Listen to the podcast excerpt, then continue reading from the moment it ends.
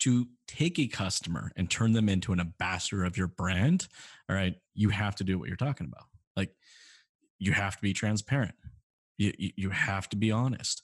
You have to make a commitment in putting in processes and putting the customer's needs ahead of your own needs. Good morning and welcome to the Coffee with Jason podcast, your podcast for fresh brews and fresh tips. Today, Jason will be jamming with Ralph Sherman of Auto Value Hyundai. They'll be chatting about customer satisfaction. What is it? Where does it start? How can we improve the process? Sit back with some Closer's Coffee and get ready to improve your game with your host, Jason Harris. But first, a quick word from our sponsor. For freshly brewed discussion on automotive sales and marketing, this is Coffee with Jason. The Coffee with Jason podcast is sponsored by Closer's Coffee. For that full-bodied, rich, sweet flavor with a bright acidity, drink Closer's Coffee, stay caffeinated, and keep on closing. Find out more at closerscoffee.ca. Hey, what's going on, Podcast Nation? It's Jason Harris here with Digital Dealership Solutions. Hey, thanks for joining me on another episode of Coffee with Jason. Today, I have my guest, Ralph Sherman with Auto Value Hyundai. Hey, Ralph, thanks for taking the time to come jam with me today. I really appreciate it. Hey, Jason, thanks for having me. Been waiting to be on this for a while, so... Thanks, man. You've been so good, dude. You've always been so supportive of my content, and you know we've been able to work on a few projects with each other, and you know you really know your stuff. You're committed to your craft. You're committed to the dealership, and I think what's really unique about you is that you come from that service side and also that sales side. So just to get started, so everybody who's watching and listening to this right now, let's give that little origin story that is Ralph Sherman. Okay. I've been in this business for, I'm not going to give my age, since I've been 16 years old. I started at your corner Jiffy Lube as my first summer job. Been in the car business since then. I became a licensed technician, had a couple car accidents, so I stayed in the automotive world, became an advisor, a shop foreman, service manager, and then eventually moved up to general manager here at Auto Value Hyundai. So I have some 38 years experience so far. Just a little bit, right? Yeah. Just tiny bit, right? You've been around the merry-go-round a few times. Couple. I think we all have in the automotive industry, right? Yeah, man. Once we kind of get into this industry, it just sucks us in. It becomes a part of our, just become of who we are. And it's in our blood and there's no other way of getting around it. Right. Yeah. You know what? A lot of people complain about it, but it always puts a roof over my head and food on the table, right? At the end of the day, what else can you ask for? Exactly. Hey, now we had an opportunity before we started shooting here to talk a little bit about what we were going to discuss today. And I really liked the direction we wanted to go here. And, it was the phrase that you kind of came up with yourself is, you know, building the dealership through service, which I think is awesome, right? And I think a lot of people are thinking that going, oh, okay, building the dealership through service. Why don't you explain to me a little bit what that means to you? Okay. Coming from a service background, a lot of other manufacturers and other dealerships decide that, you know, we're going to sell X number of cars and that's going to keep our service department busy and that's going to keep our customers coming back. Mm-hmm. At the end of the day, if we're not servicing our customers in the back, they're not coming back to the front to buy a car. You have to be able to service the customer multiple times before they buy a secondary car. If you just sell them a car once, you're done in the front, but you have to build a relationship in the back. And until you can get a grasp of what your service department is doing and how they're actually servicing a customer, you really can't get that whole customer satisfaction index throughout the whole dealership. No, and that's true, right? Like if our goal here is satisfied customers, happy customers, right? We want to build a relationship, key relationship, right? But we want to build one of transparency and honesty and trust. Then what better place to do that than in our service department?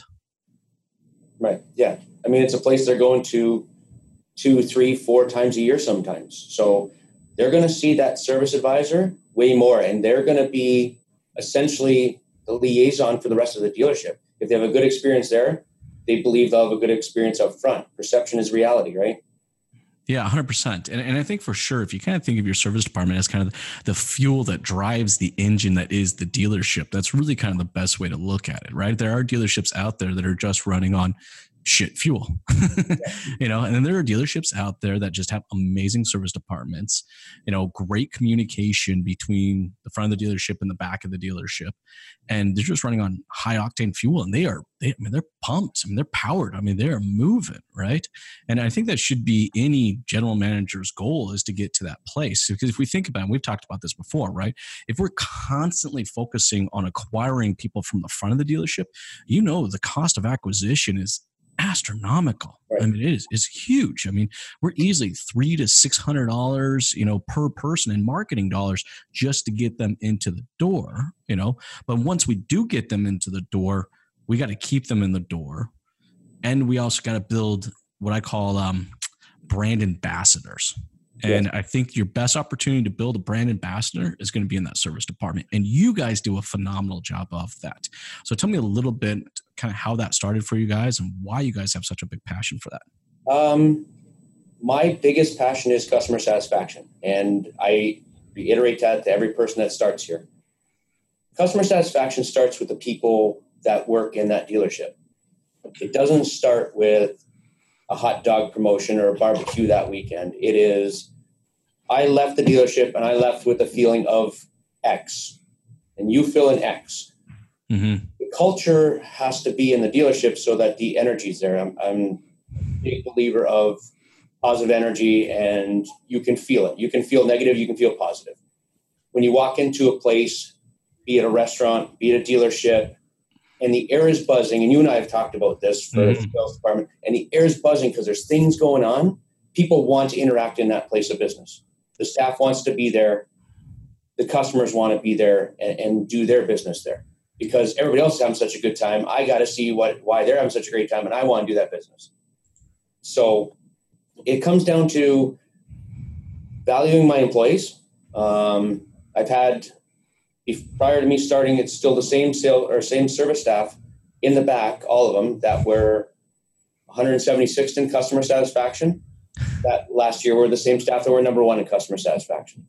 They started believing in our process, what we do for our customers, and the value that we give them. And again, perception is reality. If they perceive it to be true, it's true.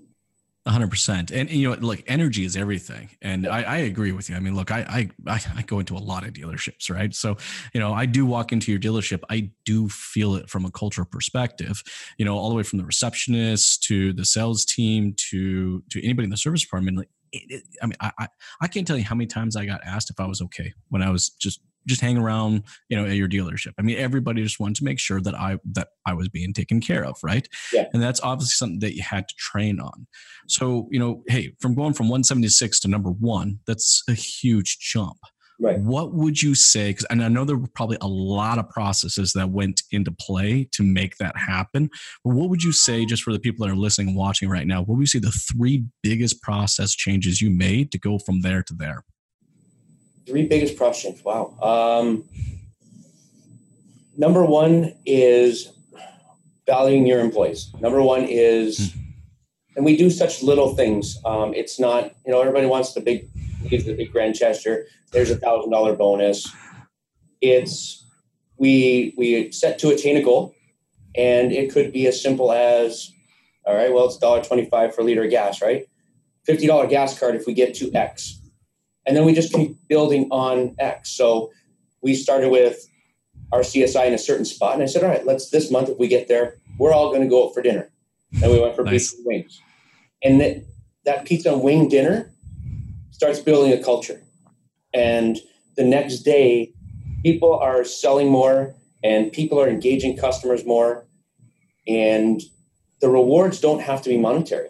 The rewards can be seeing your dealership at the number one spot. And some people here worked at other dealerships in the area as well. You and I talked about this being a carousel.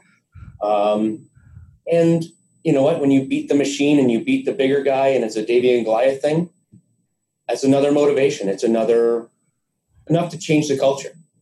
You know what? They start believing. They start seeing baby steps start happening. And now they know that, you know, Now we broke into the top 100, and now we broke into the top 40. And it comes down to valuing the employees is probably the number one thing. The processes are very important mm-hmm. because they can start seeing that start to work. So we started a process of our second thing was walk around the car. It was at a Ford dealership out in the middle of nowhere. And this guy was so adamant about walk-arounds. He went to a Ford meeting, stupid little 3-question survey. And I'm not sure if you and I talked about this, but it was a JD Power survey, and it said, what percentage of people love their spouse was question one. What percentage of people love their kids was question two. And what percentage of people love their cars? So they flipped their answers around. The first one was people who loved their spouse was at a staggering 49%. Yeah. That's a good one. Well, I mean, you look at the divorce rate, so you do this every now. The second one was what percentage of people love their kids. It came back at 92%. And the third was about their vehicle. And it came back at a tie with their kids. Wow.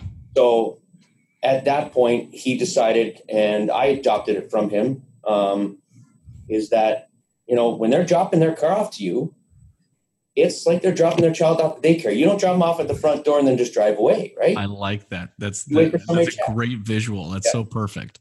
So we adopted that every car, it doesn't matter if it's rain, shine, minus 45, plus 45, every car gets a walk around. And at first it took a bit of a struggle, but we go with the customer because once they get out to the car, they are more apt to tell you more about that car. They are more apt, as opposed to the desk, to open up. They say that at the desk, you will get 1 line per work order. At the car, you'll get an average of 2.3 lines per work order. Mm-hmm. So they started going up to a point, and it really hit. When they start seeing results, it really starts to stick to them. We had a customer actually call in because we listened to our phone calls and we play them back as training. Mm-hmm.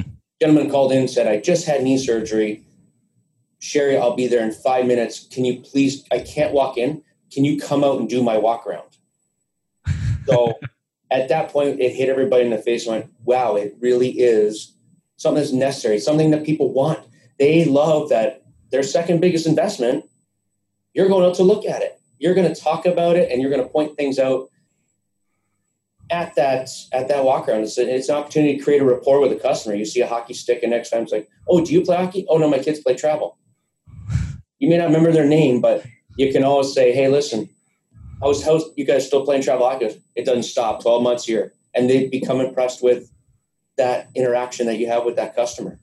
You know what? I love that. I mean, and just to recap real quick, because I think there was some great stuff right there, you know, going back to your first point, right. And celebrating those micro achievements, you know, we all know that the big goal is to get to number one. But if we're not celebrating those micro achievements in between the getting up to, you know, the top 100 and then the top 60 or the top 40 and the top 30 and so on and so forth, we're not celebrating those. And the individual micro achievements, like I said, even with a little gas card or something along the lines. But I love the idea of pizza and winging your way into culture, because that's kind of what you did, right? You made your goal and objective their goal and objective by really sharing your passion for it and making that passion become something they want to embrace themselves, right? And then secondly, this commitment to meeting them at the door. You know, really doing that walk around at their space. Because to your point, you know, like that survey you said that the other gentleman did was that people love their cars equally as much as they love their kids. Yeah. You know, so I love the idea. I love the visual of, you know, look, guys out there that are listening and watching to this, gals out there listening and watching this, you know, that's what people think with their cars. I mean, and in fact, in some cases, they probably spend just as much time in the cars as they do with their Absolutely. Kids. I hate to say, I might actually be one of those with the amount of driving I do. Never noticed. Yeah, never noticed, right? Those 7,000-8,000 kilometers a month. Yeah, they never noticed, I know. Yeah, and I agree with you. You know what happens? And the culture starts to change on the micro achievements that they actually start setting their own goals. Yeah. So like at one point, they said, hey, if we get to 96% of customer satisfaction this month, will you take us to a nicer restaurant? I know that 96 is going to make us number one. So I go, that's a no-brainer. We spend thousands on advertising to try and tell people how great we are. You spend $300-$400 for a meal for six people. It's a no-brainer. It's the greatest investment. And again, next day after that dinner, everybody loves everybody else. They love each other. They're you know, any quarrels they had in the past have been forgotten after, you know, a beer and a steak, and away you go. But I'm sure it's not just the food too. It's the family environment, right? I mean, I know you. We've gone to several meals. I don't anticipate just going to a meal and just slowly sitting there, just cutting my steak and drinking. You know, like there's going to be a lot of conversation. There's going to be a lot of chatting back and forth, and you know, as personal as you like to get with your clients, you do that even more so with your employees. Yes. I mean, you know everything about your employees. Every single thing, you know, when their kids are doing this and when, you know, their kid just graduated from here and when this person's anniversary is. I mean, you've made that commitment to really know them. And I think that's been infectious to the point where now your salespeople, or so your advisors, want to know the customers just as much as you want to know the employees themselves. So that's cool. I love these two. This is great. This is great two ones, right? Celebrate those micro events. You know, those micro moments where you're achieving as you go along to achieve your goal. And I love the idea, like I said, of just getting out there face to face and really doing that walk around. What would you say the third one would be, just for everybody? I know, like I said, I know there's a lot more than three, but just the third one would be, I guess the process is more of a believe in what we're selling and believe that they are getting, the customer is getting the best value. Maybe not the cheapest price, maybe not the most expensive price, but the best value, to a point where we can say, when I first got here, they would back out of a sale. They would say, you know, Mr. Customer, don't worry about it. You can't do the service 3. We'll bring it in. We'll look at it, and then we'll check the brakes. And then if the technician says it needs it, then I'll come and tell you. Yeah. Meanwhile, you've given up a half hour of extra time, because by the time the tech takes the wheels off, finds the customer, gets the okay, brings them out in the shop, has a look at it, they start losing tech time, we start losing shop productivity. So kind of going hand in hand with that as that process, the biggest thing that we did at that point was bring the customer out to the shop. So anytime a customer needs work or is unsure of work, listen, we're going to do the service 3 today, and here's why. And we know that in Southern Ontario, this is going to happen to your brakes. It will happen to them. We know it for a fact. And the honesty that they know it, the belief that they would do it on their car. Because if somebody says, would you do it on your car, and you him and huh, they're not going to buy from you. If you said, yes, I would buy that extended warranty because of X, it's happened to me in the past, you buy it, right? So if they say, would you do a brake service on your car? Yes, I absolutely would, because I've seen too many times where a $100 job now becomes a $600 job. Right? Sure. So it becomes a process of, here's what we sell, here's why it needs it. My Mr. Technician is going to show you why it needs it, and it builds a trust. So I guess the biggest thing, third thing, would be trust between the customer, from the customer. So if we tell them I need something, we believe it. We can prove it to you, and we can show it. We're very, the biggest thing we did was become very visual. So yeah. So you're talking about not telling them, but showing them. So just so I can visualize this, this is you physically bringing them out to the shop. We do many things. So we bring them out to the shop. We have, you know, you'll bring the printout from the alignment. You will, you know, show them the dirty air filter. Here's a new one. Here's what yours looks like. We have what we call comparison syringes, where hold about an ounce of fluid, and it has an ounce of clean fluid in the other half. And we can actually tell the customer, says, oh, I don't know if that came from my car. Oh, no problem. Let's go to the shop, and you can actually pull a sample yourself. And it goes from, we're not selling the customer, they're buying it. They look at it and go, oh, if that's in my car, you better change it. And that builds a whole new level of trust. When they go home, they can't say, you know what? Oh, I just had, I had a transmission service. Transmission service, you wasted your money. You got ripped off. No, I actually pulled the sample. It was black. I saw it. And it's in it's total transparency. That's really what it is. You know what, though? That's really cool, because look, let's face it. All right.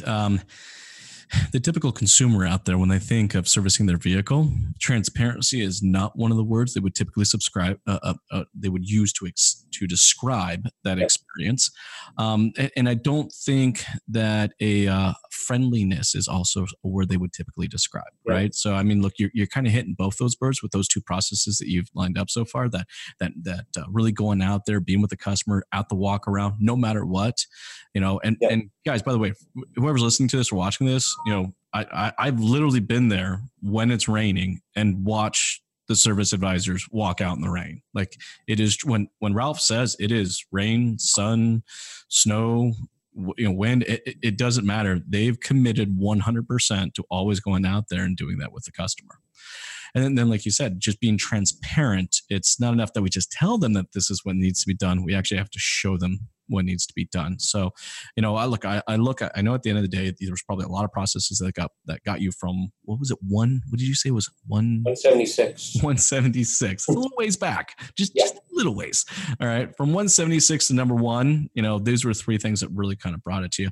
Now, we kind of started off the conversation with, you know, building the dealership through the service department. Right. Okay. So now I kind of want to tie all that back in. So now you've gone from 176 to number one. All right. How did that affect the front end of the dealership? Well, when I got up here, we had the same rough struggle as far as CSI goes in the front of the dealership. And it helped once we got the salespeople on the same type of program of culture change and greeting. And we go above and beyond, and we always walk out, and we always bring two cars for comparison. The whole dealership started to rise, and we adopted spot deliveries. Well, you can't do a spot delivery if your service and sales team don't talk.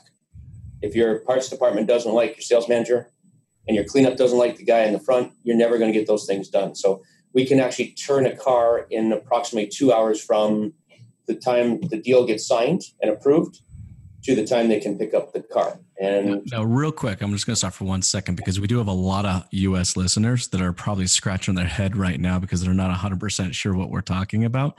In Canada, all right, typical dealerships do not deliver vehicles the same day they get purchased. Usually it's between 48 to 72 hours after the purchase does the customer actually pick up the car. So it is a very unique process that Ralph and the dealership has created here. And it required both commitment from the front of the dealership to the back of the dealership to be able to actually deliver a vehicle within the same day.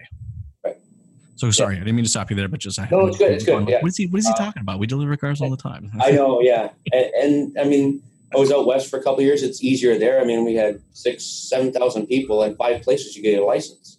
So very simple, not like Service Ontario. But if it's a plate transfer, yeah, we'll take a car. We did 2 today. So somebody came in, drove a Kona at 11 o'clock this morning. By 2 o'clock this afternoon, that Kona was going home with them.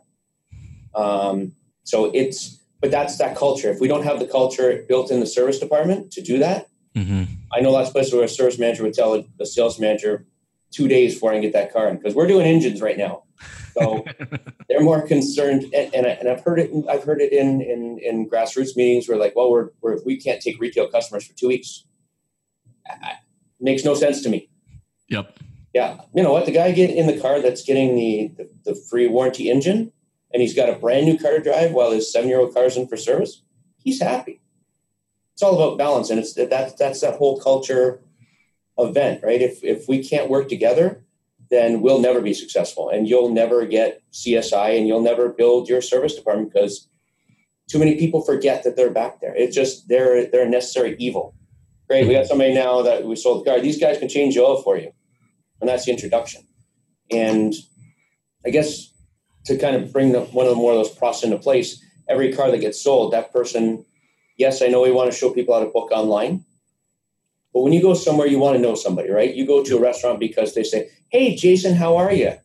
I know you would like a whiskey sour today, whatever it may be, right? Wait, how did you know? What? I'm not. Wait a second. If I hung out with you before, no, I'm just kidding. Well, one time.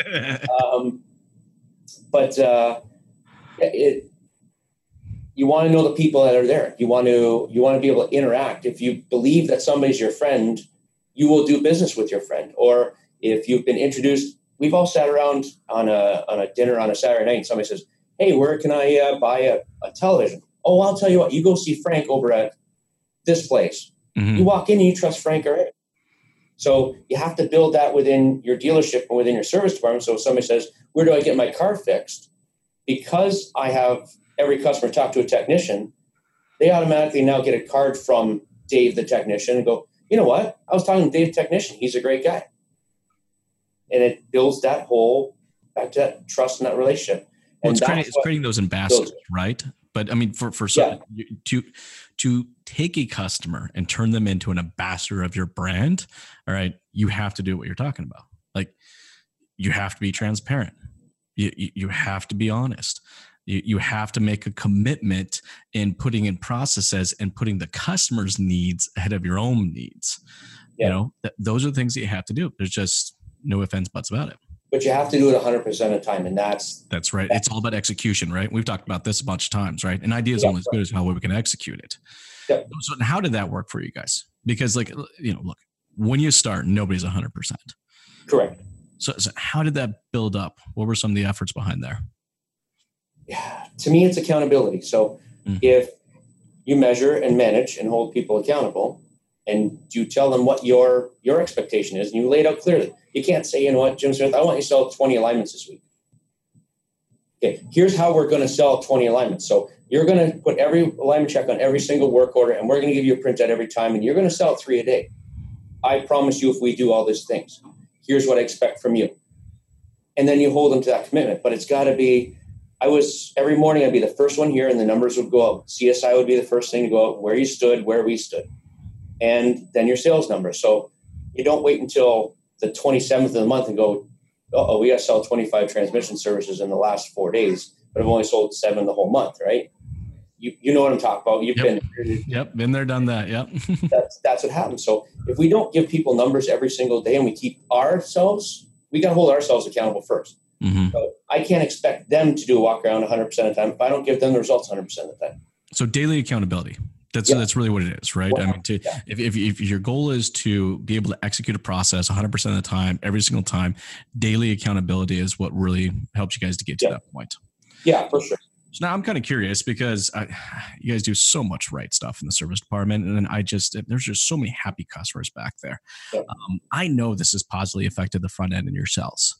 Yes. You know, do you have an idea of how much it's affected? I mean, well, we've only been up front for a year. So we did a 12 to 14% sales increase last year. We're tracking for a 21% increase this year, in a market that is pretty flat right now. Mm-hmm. But what I do the most, and another thing that we do every day, is we walk the lot every single day at 11 o'clock. And I count how many other dealer plate frames are out there. I know you like that. That's kind of a game of yours, isn't it? It is. Well, you know what? When you see half a dozen out of your 20 parking spots have a dealer plate from somewhere else, my opportunity now is to be able to sell them their next car because they already trust us for service. So what percentage of you say, and I will let you ballpark, I don't need you to have the exact number, but what percentage of your monthly sales would you say actually now comes from the service department? Service department absorbs approximately 80 to 85% of the dealership cost every month. So we got to do 15 to 20% in F&I and car sales. So you start the month off in a pretty good scenario. So that's that building actually on the service department. Mm-hmm. I mean, our sales increased by, like I said, 12% last year. But our service department has increased their sales by 35% this year so far. Wow. So it's not coming on extra cars. It's retaining vehicles longer. It's having CSI gives you better retention. There's no doubt about it. Sure. So we actually are expanding into the body shop and taking on 3 more bays because we just can't handle the volume right now. So they'll have a growth by the end of the year of 45 to 50% over last year. So they'll probably absorb, by the time we're done, 95% of the dealership's cost every month. Wow. That's pretty cool. That's actually really cool. I mean, really, you know, for most dealerships, you know, a good 60, 70% is great. I mean, you guys pushing 90, almost over 90%. That's absolutely amazing. Yeah. I think we go a little bit into the service department right now, because we had some chance to kind of talk a little bit about that before. You made a comment, and I know it's a little, you know, we started off a conversation talking about how to build the dealership through the service department, but it's something that it's been in discussion a lot lately. You know, we were talking about this earlier, is how everybody in the service department is really kind of focused on this hourly. It's just, and it's been, you know, kind of our KPI in the service department for, God, I don't know. I mean, way before me and probably even before yourself. It's just, everything has always been measured on hours. And I'm actually in line with you. I'm actually not a fan of measuring it on hours, because that doesn't necessarily mean a hell of a lot. What are your thoughts on that? So the common misconceptions of hours, like you and I talked about a little bit at the beginning, was you can manipulate hours.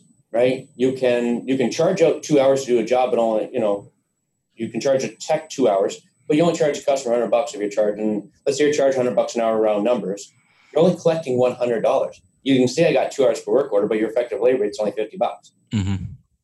So too many guys go, okay, well I'm at 1.8, but my door rate's $100, but I'm only collecting $65 an hour actually. Right. Back to that original where I said we were priced too low. If you start looking around, you want to be no less than $10 below your door rate. So if you're charging $100 an hour, you want to be at least $90 an hour of your door rate. We have the opposite thing where we charge $105, but our effective labor rate's $108.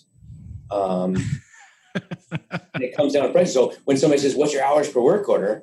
It looks like crap, because if I only collect, let's say I collect 130, yep, I'm only at 1.25, and I go 1.25. That's terrible, but I'm collecting $130 per hour, and you're collecting 70.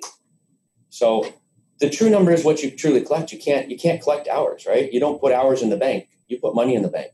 That's very true. So you gotta focus on how many dollars you're bringing in. If you keep giving away, or you give a discount, or your service policy's through the roof, you're giving your money back. And it's not, you can't get that right absorption if your service department isn't making the right amount of money. No, not at all. And I think that's just one more thing. And I wanted to bring that up just to, you know, for you to get to that point where the back end of the dealership is going to absorb almost 90% some odd of the expense of the dealership. That is, I think, one way that you guys have been able to do that. So I just wanted to bring that up, because I think it's a great tidbit for everybody out there. Yeah. Hey, this has been awesome, Ralph. I really appreciate you taking the time to come jam with me today. And I know you are totally an open book. So, you know, if anybody's out there listening or watching this, I encourage you to reach out to Ralph, because Ralph will reach out to you. What is the best way to connect with you, Ralph? Usually by email, or you can pass forward my cell phone number. All right, we'll do that. We're actually going to put it in there. I'm like, for a good time, call Ralph. That's actually what I'll do. I'll put it in the bottom comments of this podcast, for a good time. No, I'm just kidding, man. I won't do that. But you're scraping that off all the bathrooms. Yeah, that's right. Hey, Ralph, man, I really appreciate you taking the time to chat with me today. That was a lot of fun. Hey, Jason, thank you so much for having me. I really appreciate it. Thanks. Have yourself a good one. You too, man. Thanks a lot. We covered a bunch of great topics today. What stood out most to you? Be sure to let us know in the comment section below. And don't forget to like the post and share it to keep the conversation going. You can follow Jason on all social media platforms by following Strategy with Jason. You can find him pretty well everywhere you can share content. I hope we were able to get you thinking. And until the next time, this has been Nathan with Digital Dealership Solutions. Have a great day.